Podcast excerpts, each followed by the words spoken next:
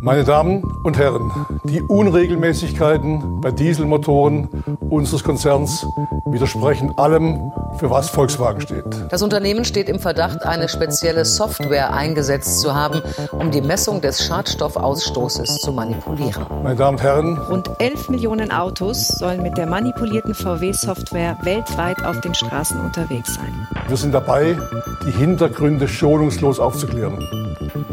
Dazu kommt in diesen Stunden alles auf den Tisch.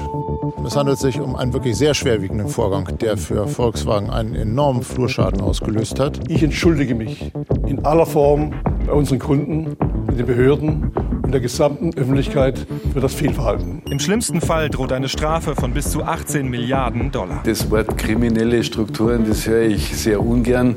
Ich gebe zu, unsere Techniker haben an einer Stelle einen Fehler gemacht.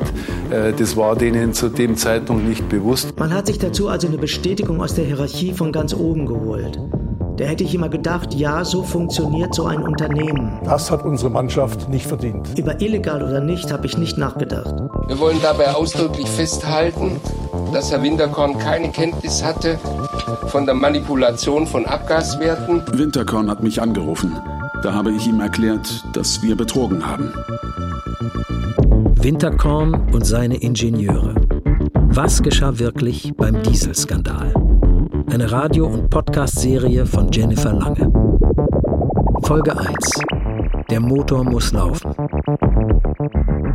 Hi, ich bin Jennifer Lange und ich bin Reporterin beim Norddeutschen Rundfunk. Unter anderem arbeite ich bei NDR Info und im Ressort Investigation.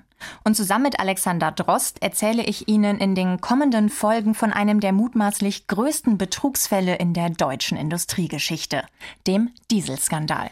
Ja, hallo, ich bin Alex Drost und ich arbeite für die Tagesschau und für das Wirtschaftsressort von NDR Info. Und äh, ich habe einen der Ingenieure mehrfach getroffen, weil ich in den USA im Gefängnis war, nicht weil ich böse war, sondern eben um einen der Ingenieure zu treffen, mit dem ich seit Jahren äh, Kontakt habe. Das ist der Mann, der aus meiner Sicht wegen des äh, Dieselskandals den allerhöchsten Preis bisher bezahlt hat. Der Dieselskandal, da steckt eine ganze Menge dahinter und darum haben wir uns Hilfe geholt von der Coachin Sabine Askodom. Sie ist eine der bekanntesten Management-Trainerinnen Deutschlands und hilft uns so ein bisschen, die Strukturen in Unternehmen zu verstehen, die zu so einem Skandal auch führen können. Sie ist uns aus einem Studio in München zugeschaltet. Liebe Grüße vom Norden in den Süden, Frau Askodom. Liebe Grüße zurück. Frau Askodom, mit was für einem Auto sind Sie denn heute Morgen ins Studio gekommen? Mit einem Taxi. Ich habe mein Auto vor zwei Jahren zurückgegeben und Sie werden sich nicht wundern, was es für eins war. Also ein VW. Ja. Warum haben Sie sich getrennt? Ich habe mich so geärgert, dass ich gesagt habe, hier, nehmt es zurück, macht damit, was ihr wollt, ich will nicht mehr damit fahren. Und seitdem bin ich autolos und kann sagen, auch nicht die schlechteste Wahl. Es war, es war aber nicht der Dieselskandal, oder? Es waren eher technische Macken. Es war der Dieselskandal. Tatsächlich? Es war auch ein Diesel, ja. Mhm. Ich war richtig beleidigt. Dabei kommen Sie ja sogar auch aus der Ecke ähm, Wolfsburg, also nicht weit entfernt, Niedersachse. Mhm, genau. Und irgendwie waren alle äh, VW-Fahrer, außer dem Arzt, der war Mercedes-Fahrer. Äh, und es war sehr verbunden und es gibt ja so Opel-Familien und Ford-Familien und ich komme aus einer VW-Familie und vielleicht war ich deshalb so besonders enttäuscht. Wir sprechen ja mit Ihnen, äh, weil Sie sich auskennen. Sie coachen ja seit 25 Jahren Mitarbeiterinnen und Mitarbeiter von Unternehmen, heute auch immer mehr Führungskräfte und haben ja, sage ich mal, so ganz tiefe Einblicke dadurch in Managerseelen bekommen, wissen, oh, wie es ja. in Unternehmen läuft. Und darum bin ich vor allem in den kommenden Folgen sehr gespannt auf Ihre Beispiele aus der Praxis, die Sie uns geben können, aus Ihrem Coaching-Alltag. Sehr, sehr gern. Zunächst tauchen wir aber ein in die Geschichte des Dieselskandals. Im Herbst 2015 muss Volkswagen Manipulationen von Abgaswerten bei Dieselmotoren zugeben. Rund 11 Millionen Autos sollen mit der manipulierten VW-Software weltweit auf den Straßen unterwegs sein. Ein Image-Erdbeben für den Konzern. 21. September 2015. VW-Chef Martin Winterkorn und Audi-Entwicklungsvorstand Hackenberg treffen sich im Audi-Forum am Münchner Flughafen. Die beiden Topmanager haben den VW-Konzern gemeinsam über Jahre geprägt. Das war ein Scheißjahr. Soll VW-Chef Martin Winterkorn gesagt haben. Familiäre Probleme, Der Streit mit VW-Patriarch Pirch und jetzt auch noch der Dieselskandal. Beide sind für den Termin eingeflogen. Ein Treffen unter vier Augen. Zwischen Vico und Haki, wie sie bei VW heißen. Drei Tage vorher ist der Dieselskandal bekannt geworden. Ich weiß, dass du mit der Sache eigentlich nichts zu tun hast, Hackenberg. Einer müsse seinen Kopf hinhalten. Hackenberg sei schon 65. Er wollte, dass ich die Verantwortung übernehme. Dann hätte VW vielleicht eine Chance, aus dem Skandal rauszukommen. Und er auch. Doch Hackenberg spielt nicht mit. Vor der Staatsanwaltschaft sagt Hackenberg aus, er sei von Winterkorn enttäuscht gewesen. Ich habe von dem Betrug nichts gewusst. Wie kann ich dafür verantwortlich sein? Sehr geehrter Herr Winterkorn, auf Ihren Vorschlag gehe ich nach Rücksprache mit meinem Rechtsbeistand nicht ein. Hackenberg wird beurlaubt, muss kurz darauf seinen Posten als Vorstand bei der VW-Tochter Audi räumen. So will es der Aufsichtsrat. Winterkorn tritt zwei Tage nach dem Treffen als VW-Chef zurück. Als sich diese Szene im Jahr 2015 zwischen VW-Chef Martin Winterkorn und dem Audi-Vorstandsmann Ulrich Hackenberg abgespielt haben soll, da war das Kind im Grunde schon in den Brunnen gefallen. Und wir wollen jetzt in diesem Podcast genau der Frage nachgehen, die diese Szene ja aufwirft, nämlich wer hat eigentlich wann was gewusst und dann welche Entscheidungen getroffen. Rekonstruiert haben wir diese Szene übrigens aus Akten, in die wir Einblicke hatten. Wir haben viele interne VW-Dokumente gelesen, E-Mails und Aussagen von Beteiligten. Viele, viele Unterlagen, die auch im Gerichtsprozess zum Dieselskandal in Braunschweig eine Rolle spielen. Und diese ganzen Dokumente, die haben wir nur, weil unsere Kolleginnen und Kollegen aus der NDR-Investigation im Grunde ja schon seit 2015, also als der Dieselskandal aufgeflogen ist, an diesem Thema recherchieren.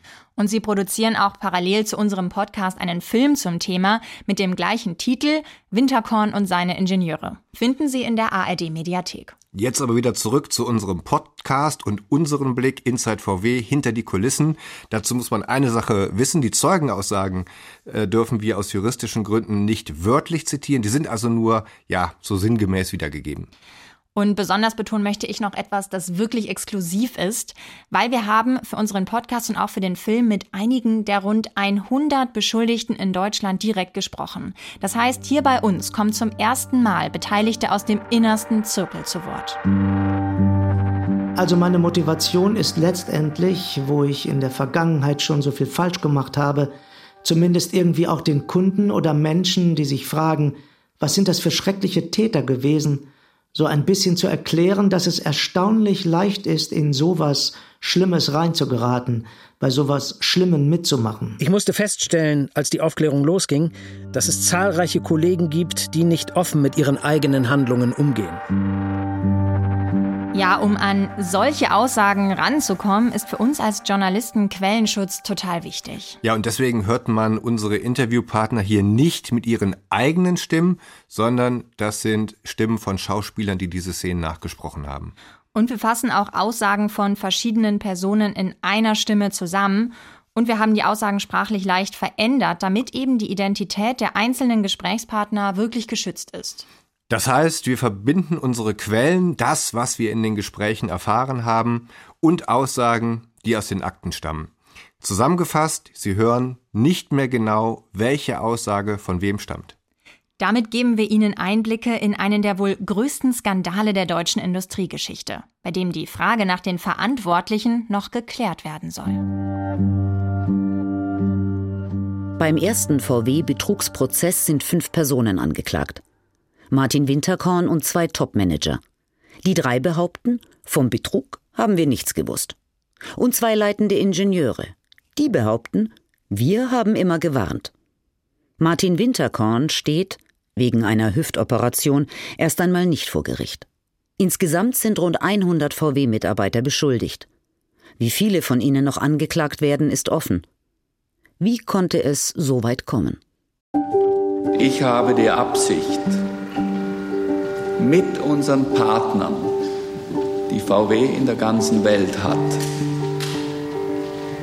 der Sieger zu sein.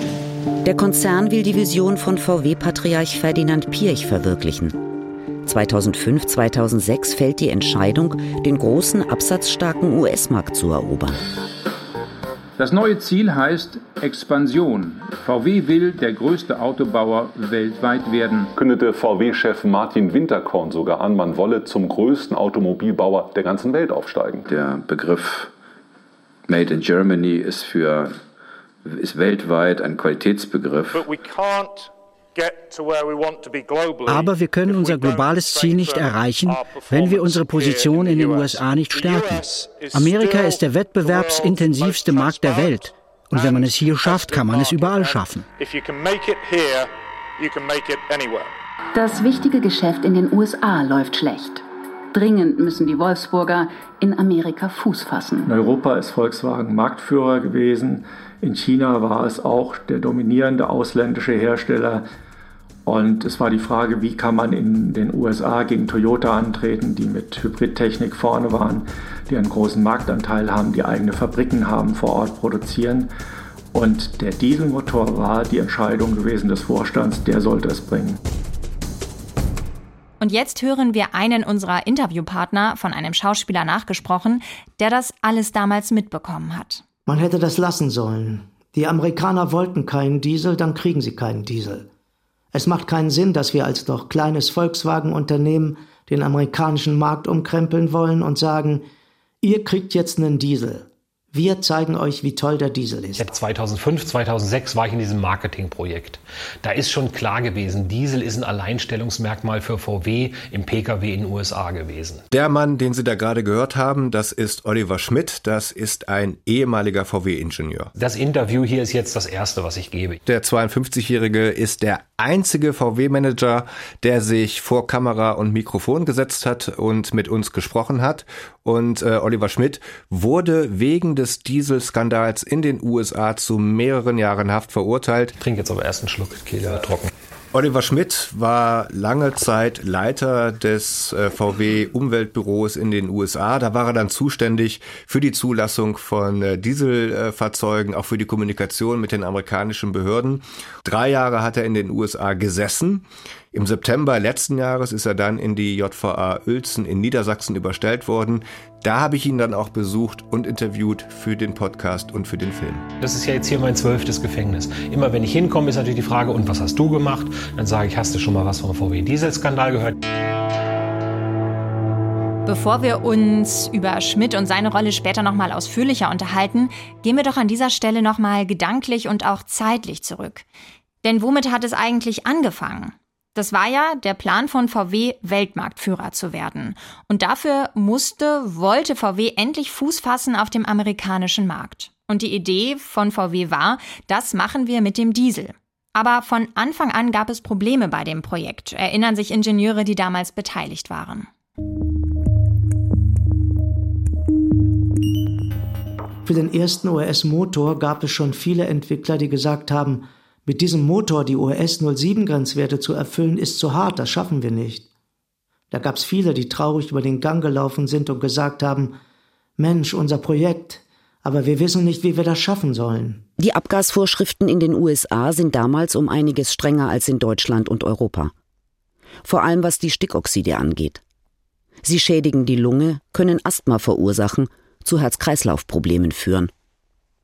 Schwierig für VW, ein Diesel stößt im Vergleich zum Benzinmotor besonders viele Stickoxide aus. Die USA kein leichter Markt für deutsche Hersteller. Es kommt erstmal auf das Wettrennen, wer hat die stärksten Fahrzeuge an. Und deswegen muss man sich eigentlich als deutscher Hersteller gerade im Premium-Segment eindeutig positionieren, dass man da in dem Leistungswettbewerb mitmachen kann aber gleichzeitig das, wofür wir alle stehen, nämlich gleichzeitig umweltbewusst und verbrauchs, also begrenzt das zu machen, mit rüberbringt. Der Anspruch war ja, wir machen den ersten sauberen Motor und da gab es einfach zu viel Mut, zu viel Optimismus. Muss ich nicht, wenn ich so ein ehrgeiziges und schwieriges Projekt mache, mir einen vernünftigen Entwicklungszeitraum nehmen von vier bis fünf Jahren für alles und das ganz sauber entwickeln mit allen Prozessen dafür und nicht sagen, ich mache es in zweieinhalb Jahren. In der damaligen Zeit gab es von Erprobungen häufig Rückmeldungen, dass es halt sehr schwer wird, mit diesem Motor irgendwas Brauchbares zu entwickeln.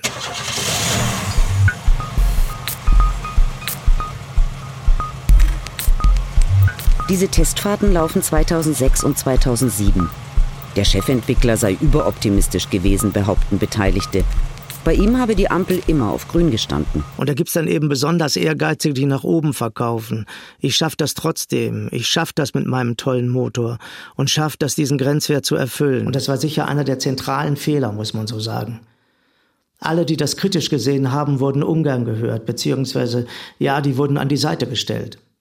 Was für mich da eigentlich das ganz vielleicht auf den Punkt bringt, ist, dass es für Projekte immer so Statusblätter gibt, wo man sagt, wo man steht. Und das ist, und das wird, sag ich mal, in einer Darstellung auf den Punkt gebracht, nämlich einer Ampel. Rot heißt, oh, sieht richtig schlecht aus, wir müssen irgendwas grundlegend ändern. Gelb heißt, na ja, also es sieht schlecht aus, aber wir können es irgendwie noch schaffen. Und grün heißt alles super. Und es gibt zwei Phänomene. Das eine Phänomen ist, so eine Ampel setzen dann die Leute, die wirklich an dem Thema arbeiten und wissen, wie es aussieht. Die ist dann häufig rot. Und je höher diese Ampel kommt in der Hierarchie, also dieser Status in der Hierarchie gezeigt wird, desto schöner wird die Welt. Also das heißt, es wird immer grüner. Also man hat schon Angst, so eine rote Ampel zu schalten. Das ist das eine Phänomen. Und man wird ja auch verhauen, wenn man irgendwo mit einem Problem ankommt. Also es ist halt gern gesehen, wenn man berichtet, wie toll alles ist. Probleme werden nur ungern gehört und so ist eigentlich die Kultur da. Also, wir wissen, der Motor EA189 war für den US-Markt zu dreckig. Die Abkürzung EA steht übrigens für Entwicklungsauftrag. Die Ingenieure waren einmal unter einem enormen Zeitdruck. Ähm, und dann hatten sie auch noch einen enormen Kostendruck, weil es gab einen ganz engen Kostenrahmen. Sie hatten also Stress und Angst zu scheitern. Und in der Situation, so scheint es, haben sie halt nicht dem Chef ganz klar gesagt, das ist einfach unmöglich, wir müssen hier nochmal irgendwie an die Hardware dran, sondern sie haben ja den Weg gewählt, eine Software einzusetzen. Frau Askedom, wir haben jetzt ja gerade einige Ausschnitte äh, von Beteiligten gehört, die damals mhm. ähm, dabei waren. Haben die, die mit oder haben die mit ihrer wird schon werden Mentalität, so wie der Chefentwickler, von dem wir gerade gehört haben, der ja so überoptimistisch gewesen sein soll, haben die die besseren Chancen in Unternehmen, die Möglichmacher, die Positivdenker? Ja, mit Sicherheit. Also ich habe während des ganzen Beitrags nur genickt. Genau so kenne ich es. Es gibt diesen unsäglichen Satz, geht nicht, gibt's nicht. Und der hat sich seit, weiß ich nicht, 30 Jahren, glaube ich, durchgesetzt. Chefs wollen kein Aber hören. Und Abersager, die Erfahrung habe ich gemacht und die Beobachtung, werden weggebissen oder kaltgestellt. Also nicht, dass man sagt, oh, danke, dass Sie uns auf die Schwachstellen hinweisen. Nein, die stören und, wie gesagt, kaltgestellt oder sie kündigen von sich aus, weil sie merken, äh, ich will da nicht mitspielen. Die wenigsten zeigen ihre Chefs an, sie kündigen ihnen nur. Hm. Wir haben gerade ja auch von dieser roten grünen Ampel gehört, von diesen mhm. Statusberichten. Mhm. Ähm, das klingt für mich so ein bisschen so, als ja, hätten es schlechte Nachrichten schwierig nach oben zu kommen. Also unten, die sagen ja, oh, oh, da ist was, aber umso höher es geht, umso grüner wird's. Ja, da gibt es so einen Spruch, den habe ich mir von Männern erklären lassen, melden macht frei. Und der kommt wohl aus der, aus der Armee, also aus der Bundeswehr. Äh, wenn ich das nach oben gemeldet habe, dann habe ich keine Verantwortung mehr. Und das ist irgendwie ein Gendefekt, glaube ich, in dieser Männerwelt, äh, dass das so ein Gehorsam gibt, wie beim Militär auch. Ich hab's gesagt, die das äh, Gewehr schießt schief und damit bin ich nicht mehr verantwortlich. Und ich, das ist eine unselige Verkettung, weil wenn der oberste Chef den Auftrag hat und er will nicht als Loser dastehen, und das wird man sehr schnell in solchen Hierarchien, dann wird's gefährlich, weil alle mitmachen und sagen, ich habe das ja nicht entschieden. Also man schiebt die Verantwortung immer eine Etage höher. Ja, der Vorstand hat beschlossen und damit geht alles durch. Hm. Sie hat noch gesagt, genau, Kritik wird selten äh, oder schwierig, das zu äußern. Bei den Recherchen bin ich auf den Satz gestoßen, so andere sind schon für weniger rausgeflogen. Das haben dann einige mal gesagt. Oder so nach dem Motto, ja. mit deiner Bedenkenträgerei kommst du im Unternehmen ja. nicht weiter. Und wenn man weiß, dass man äh, ausgeschlossen wird aus dieser Kaste, aus diesem exklusiven Kreis von Ingenieuren zum Beispiel, ja, dann brauchst du schon ein ganz starkes Wertesystem, um dich da klar zu positionieren. Hätte weibliche Führung da irgendwas dran geändert? Also VW war zu der damaligen Zeit ja sehr männergeprägt. Ja, das ist heute noch sehr männergeprägt. Es gibt immer eine Frau im Vorstand äh, und die ist dann meistens äh, ja für Werte zuständig, witzigerweise. Ähm, oder Compliance oder wie man es dann immer nennt. Und wenn die eine weg ist, kommt eine nach. Also ich glaube wirklich, dass gemischte Vorstände anders entscheiden würden. Und deswegen, und nicht nur deswegen, stören Frauen, weil sie nicht mit in Puff gehen auf der Dienstreise, sondern weil sie vielleicht andere Werte einbringen.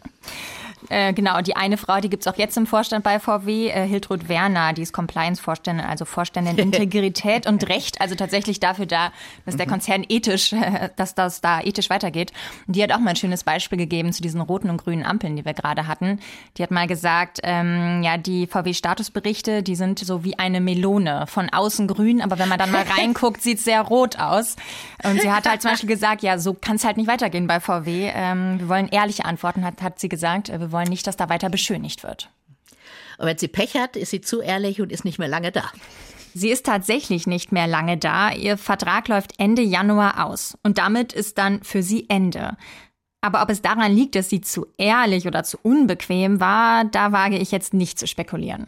Sie selbst hat uns zu ihrem Vertragsende im Interview gesagt. Naja, ich würde mal sagen, äh, ein äh, Rechts- und Compliance-Vorstand äh, ist nicht jeden Tag gleich beliebt.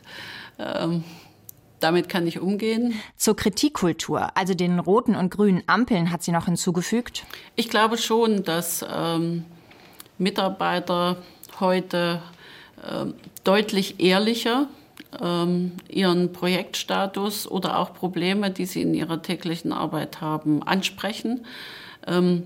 Das ist genau das, äh, was ich mit äh, Abbau von Machtdistanz auch ähm, beschrieben habe. Also wir haben jetzt äh, viel über Führungskultur gehört, auch ähm, gelernt, dass wenn Frauen im Vorstand sitzen, es in der Regel besser zugeht. Also kommen wir mal zurück wieder zu Oliver Schmidt und zu VW und wir wollen ja auch wissen, wie er quasi dieses Überbringen von Nachrichten nach oben wahrgenommen hat. Ähm ja, ja, das ist jetzt schwer zu beantworten. Um die Frage jetzt abzukürzen, das war keine Monarchie. Ich würde sagen, für einen eingeschränkten Kreis von Leuten gab es das. Es gab sicherlich Leute, die alles sagen konnten und alles sagen durften. Und diese Leute konnten auch irgendjemandem sagen oder jedem beliebigen im Konzern sagen, das ist jetzt Blödsinn. Also die Leute gab es und die haben es auch gemacht. Oliver Schmidt ist bei uns ja der einzige VW-Mitarbeiter, der Gesicht und bei uns vor allem Stimme zeigt. Alex, erzähl doch mal auch, wie habe ich mir, wie haben unsere Zuhörer, Zuhörerinnen sich den vorzustellen? Also es ist kein Männchen, er ist schon schon ein gestandener Typ, ähm, hat hat blaue Augen, hat eine Glatze, ähm, war lange Zeit äh, auch wirklich durch und durch, ja, das, das gelebte VW auf zwei Beinen, ähm, hat sich mit 18 seinen ersten VW Käfer äh, gekauft, ähm, hat ihn natürlich selber äh, fit gemacht, der war nämlich kaputt und ziemlich durch. Ähm, und ähm, was ihn ganz gut beschreibt oder was auch seine Verbundenheit zu VW so, ja, ganz gut illustriert, ist, dass er tatsächlich in einem Autohaus in, also in einem VW-Autohaus in Florida geheiratet hat. Der ist äh, jetzt auf Bewährung frei, aber eigentlich hat sie ihm am Ende jetzt ja doch die Existenz gekostet, kann man ja schon sagen. Der hat ähm, sein Leben auf links ziehen müssen, ja. Also sein Plan war es oder sein Traum war es ja immer für die Autoindustrie zu arbeiten. Er wollte in den USA sein. Beides ist jetzt mehr oder minder Geschichte. Ähm, und äh, trotz dieses Freiseins auf Bewährung äh, schwebt ja immer noch so ein, ein, eine Auseinandersetzung mit VW über ihn. Da geht's um arbeitsrechtliche Dinge.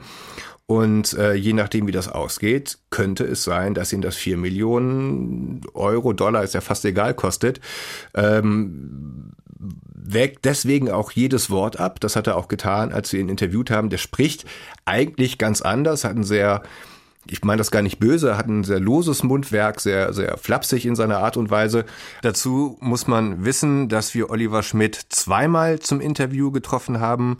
Das erste Mal war eben in der JVA in Uelzen und das zweite Mal in der VW Autostadt in einer Hotelsuite mit Blick auf das VW-Gelände. Ich habe es vermieden, jetzt in den letzten sechs Monaten nach Wolfsburg zu fahren. Ähm, ich habe es gestern Abend mal privat gemacht. Da habe ich hier in Wolfsburg was unternommen. Aber ähm, es ist schon ein komisches Gefühl, das gebe ich zu, klar. Das war fast 20 Jahre mein Lebensmittelpunkt, ähm, die Firma hier und, und das Werk. Und es ist schon merkwürdig, hier rumzufahren. Das so, früher ist man halt, hat man seinen Ausweis hochgehalten, ist einfach quer durchs Werk gefahren, wenn man abkürzen wollte. Heute muss man halt mit dem Auto einmal ganz drum rumfahren. Das ist, ist ein ungewohntes Gefühl, es alles wieder zu sehen. Frau Askedum, wenn Sie jetzt so von Oliver Schmidt hören, mit 18 den ersten VW Käfer gekauft und umgebaut, im Autohaus geheiratet, dann hat VW ihm später ermöglicht, für die Automobilindustrie, für VW in den USA zu arbeiten. Dafür war, fühlte er sich dem Konzern auch sehr verbunden. Wie ist das, wie ist da Ihre Einschätzung? Wie weit kann das Gefühl der Verbundenheit, der Loyalität eigentlich mit so einem Konzern gehen? Sehr, sehr weit. Also ich vergleiche so Großkonzerne gern mit feudalen Systemen. Das ist mehr als nur Geld. Also ist auch eine Geldkultur gegen Gewissen.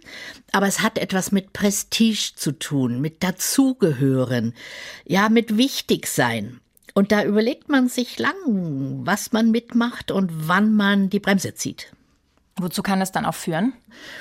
Also es gibt Buchhalter, die erzählen, dass sie immer am Ende des Monats etwas tun müssen, was sie nicht mehr mit ihrem Gewissen vereinbaren können.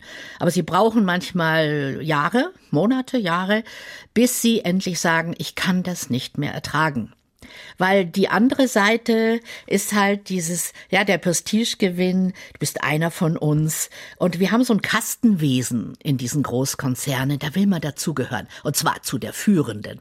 Welche Rolle das für die Ingenieure gespielt hat, die damals Anfang der 2000er an der Entwicklung des Dieselmotors für den US-Markt beteiligt waren, das wissen wir natürlich nicht genau. Aber klar ist, alle Warnungen, alle roten Ampeln, die es während des Entwicklungsprozesses vielleicht gab, haben nicht zu einem Stopp geführt. Trotz aller Bedenken entwickeln die Ingenieure den Motor EA 189 weiter. Sie schaffen es aber nicht, den Motor sauber zu kriegen. Daher sollen die Softwareentwickler helfen, die amerikanischen Abgastests zu bestehen. Mit einer Software, die erkennt, wann das Auto getestet wird. Das Thema gefiel den Softwareleuten nicht. Da gab es schon ein deutliches Störgefühl. Weshalb es dann ja auch so ein mittlerweile leider legendäres Meeting gab, um sich dafür ein No-Go zu holen. Aber auch da ist ja praktisch die Schranke hochgegangen, das da einzusetzen. Dieses aus heutiger Sicht legendäre Meeting findet im November 2006 statt. Es ist ein Treffen beim damaligen Chef der Motorenentwicklung. Die Sitzung gilt als die Geburtsstunde des Dieselbetrugs. Man versucht irgendwie den Test zu erkennen und zu merken, das Auto ist auf dem Prüfstand oder eben nicht. Und diese Testerkennung war für viele ein Stück unmoralisch. Ich habe für das Gespräch eine Folie vorbereitet, auf der war genau erklärt, was wir vorhaben. Ich habe gehofft, mein Chef sagt, nein, so etwas machen wir auf keinen Fall. Ich dachte, dass er uns nach der Präsentation achtkantig rausschmeißt und damit ist die Sache vom Tisch. Das entsprach nicht meinen ethischen Vorstellungen als Ingenieur. Ich fühlte mich hochgradig unwohl. Die Motorenentwickler wollen die Funktion trotzdem. Wir sind kurz davor. Uns fehlen noch die letzten 10 bis 20 Prozent an der Emissionserfüllung. Wir brauchen die Hilfe dieser Funktion. Für den Anlauf. Für das erste halbe Jahr.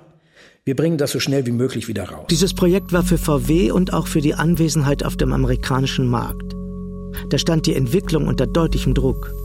Und ich glaube, anders wäre auch so eine Entscheidung nicht zustande gekommen. Also der Druck, der war riesig. Beteiligte Ingenieure sagen, sie hätten sich gegen die Testerkennung ausgesprochen. Der Chef der Motorenentwicklung soll skeptisch gewesen sein, aber auch gesagt haben, lasst euch nicht erwischen. Er selbst kann sich nicht erinnern, das gesagt zu haben. Er sagt vielmehr, ich habe den Einbau der Software weder genehmigt noch unterstützt. Mit der sogenannten Akustikfunktion habe er nur dieses eine Mal Kontakt gehabt. In einer höchstens halbstündigen Besprechung hätten Ingenieure ihm eine PowerPoint-Präsentation gezeigt. In der sei die Akustikfunktion zwar erwähnt worden, aber nicht ihr Zweck, also die Manipulation von Abgastests in den USA. Der Mann, der tut mir ehrlich gesagt auch leid, weil der ist, letztendlich hat der diese Runde gemacht und war kurz danach eigentlich weg war auch kein Dieselexperte, kein Jurist und so weiter. Aus heutiger Sicht ist das einfach zu sagen, das war eine Täuschung, das war Betrug. In dieser Besprechung hat keiner das Wort Betrug auch nur ansatzweise im Hinterkopf gehabt. Das war damals niemandem wirklich klar. Das war mehr so gegen die Ingenieursehre.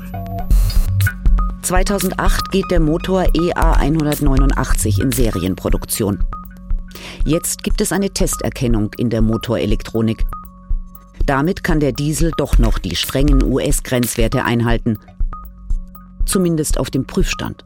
Ich war eigentlich immer der Meinung, dass ich nichts gemacht habe, beziehungsweise dass das, was ich gemacht habe und komisch fand, auch immer weiter an Chefs eskaliert habe, die das dann auch wiederum getan haben. Man hat sich dazu also eine Bestätigung aus der Hierarchie von ganz oben geholt. Da hätte ich immer gedacht, ja, so funktioniert so ein Unternehmen. Der Braunschweiger Oberstaatsanwalt Klaus Ziehe begleitet das Ermittlungsverfahren gegen VW-Mitarbeiter seit 2015. Und versuche, die medialen Interessen möglichst nett und gut zu bedienen. Die Staatsanwaltschaft versucht seit Jahren, all die Widersprüche in den Aussagen von Managern und Ingenieuren juristisch aufzuklären. Entlastet Hochmelden zu den Chefs von möglicher eigener Schuld? Also es entlastet prinzipiell nicht, weil das deutsche Rechtssystem natürlich von jedem Bürger erwartet, dass er auch in Konfliktlagen sich immer für das Recht und gegen das Unrecht entscheidet. Äh, bei allen Konsequenzen, die das dann möglicherweise auch hat, ähm, dass man dann vielleicht von Vorgesetzten gedrängt worden ist, kann also nicht zu einer Entschuldigung im strafrechtlichen Sinne oder einer Rechtfertigung führen. Der Widerstand der Ingenieure versandet, wenn es ihn überhaupt gegeben hat. Weder die Chefs noch die Ingenieure sagten offenbar laut genug, Stopp. Ich frage mich tatsächlich, was wäre passiert, wenn man mehr Widerstand geübt hätte.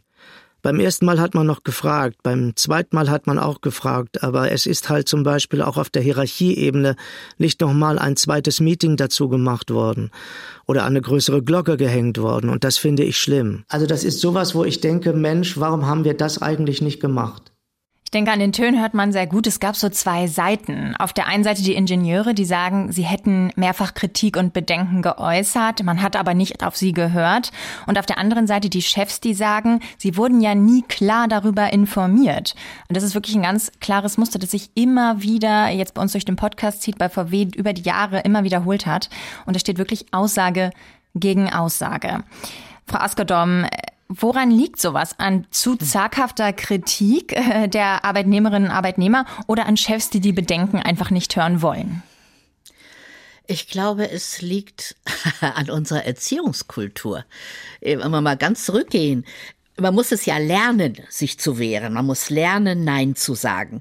Und in den 70er Jahren hatten wir so dieses äh, Wort Mitverantwortung. Ne? Auch Mitarbeiter Mitverantwortung, das war sehr stark. Und das ist ja auch in Vergessenheit geraten.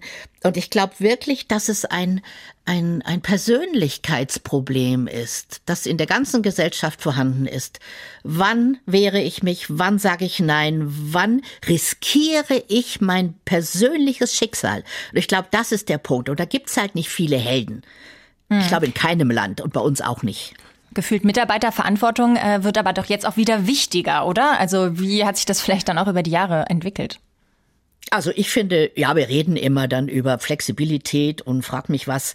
Ähm, ich habe nicht den Eindruck, dass die Mitarbeiter wirklich als verantwortliche Gesprächspartner gesehen werden, sondern als Leistungserbringer. Also ein bisschen von oben nach unten.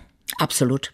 Wie, wie ist denn da Ihr Rat? Also wenn ich mich entscheiden muss als Angestellter, ob ich quasi dem, ich nenne es mal, den Befehl des Unternehmens folgen muss und auf der anderen Seite aber mindestens moralische Bedenken habe, vielleicht aber sogar in die Illegalität abrutsche. Was, mhm. was raten Sie solchen Leuten, die in dieser Zwickmühle sitzen?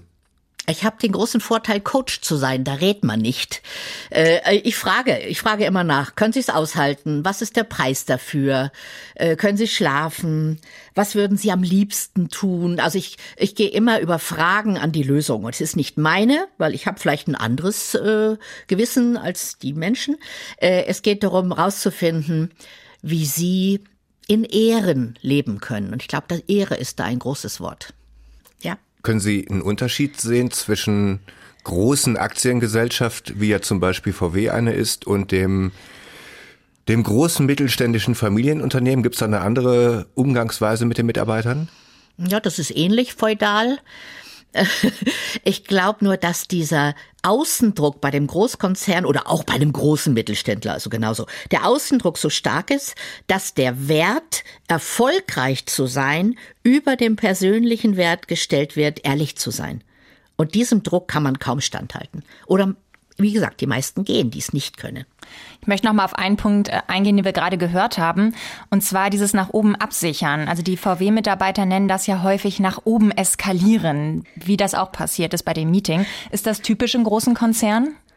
Absolut, das ist diese klassische Melden macht frei Mentalität, ähm, dass wir Kleinen können da sowieso nichts tun. Wenn ich das höre, dann wird's mir übel. Mhm. Das heißt, die Kleinen können doch, wenn sie sich zusammenschließen.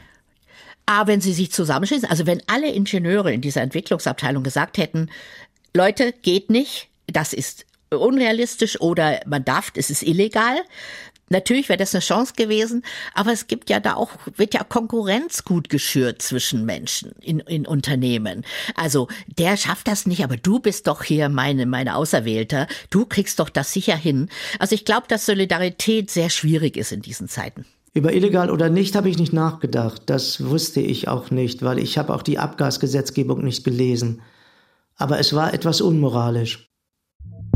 Oliver Schmidt ist für seine Rolle im Betrugsskandal schon verurteilt worden. Er hat bisher den persönlich höchsten Preis bezahlt. Dabei hat er, wie er sagt, noch nicht mal an der Manipulationssoftware mitgewirkt. Ich habe es noch bis zur Toilette geschafft.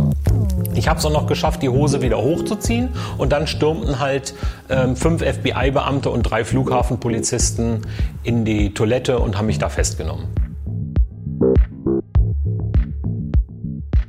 Winterkorn und seine Ingenieure. Was geschah wirklich beim Dieselskandal? Eine Radio- und Podcast-Serie von Jennifer Lange. Folge 1. Der Motor muss laufen. Mit Gustav Peter Wöhler, Michael Weber, Douglas Welbert, Kai Hufnagel und Wolfgang Berger. Erzählerin Christine Adelhardt. Talks Alexander Drost, Sabine Askodom und Jennifer Lange. Recherchen Stefan Welz und Christine Adelhardt. Mitarbeit Julia Wackett. Technische Realisation Christian Alpen und Nicole Graul. Regie Giuseppe Maio. Redaktion Lena Gürtler und Ulrike Thoma. Eine Produktion des Norddeutschen Rundfunks 2021. Als Podcast in der ARD Audiothek.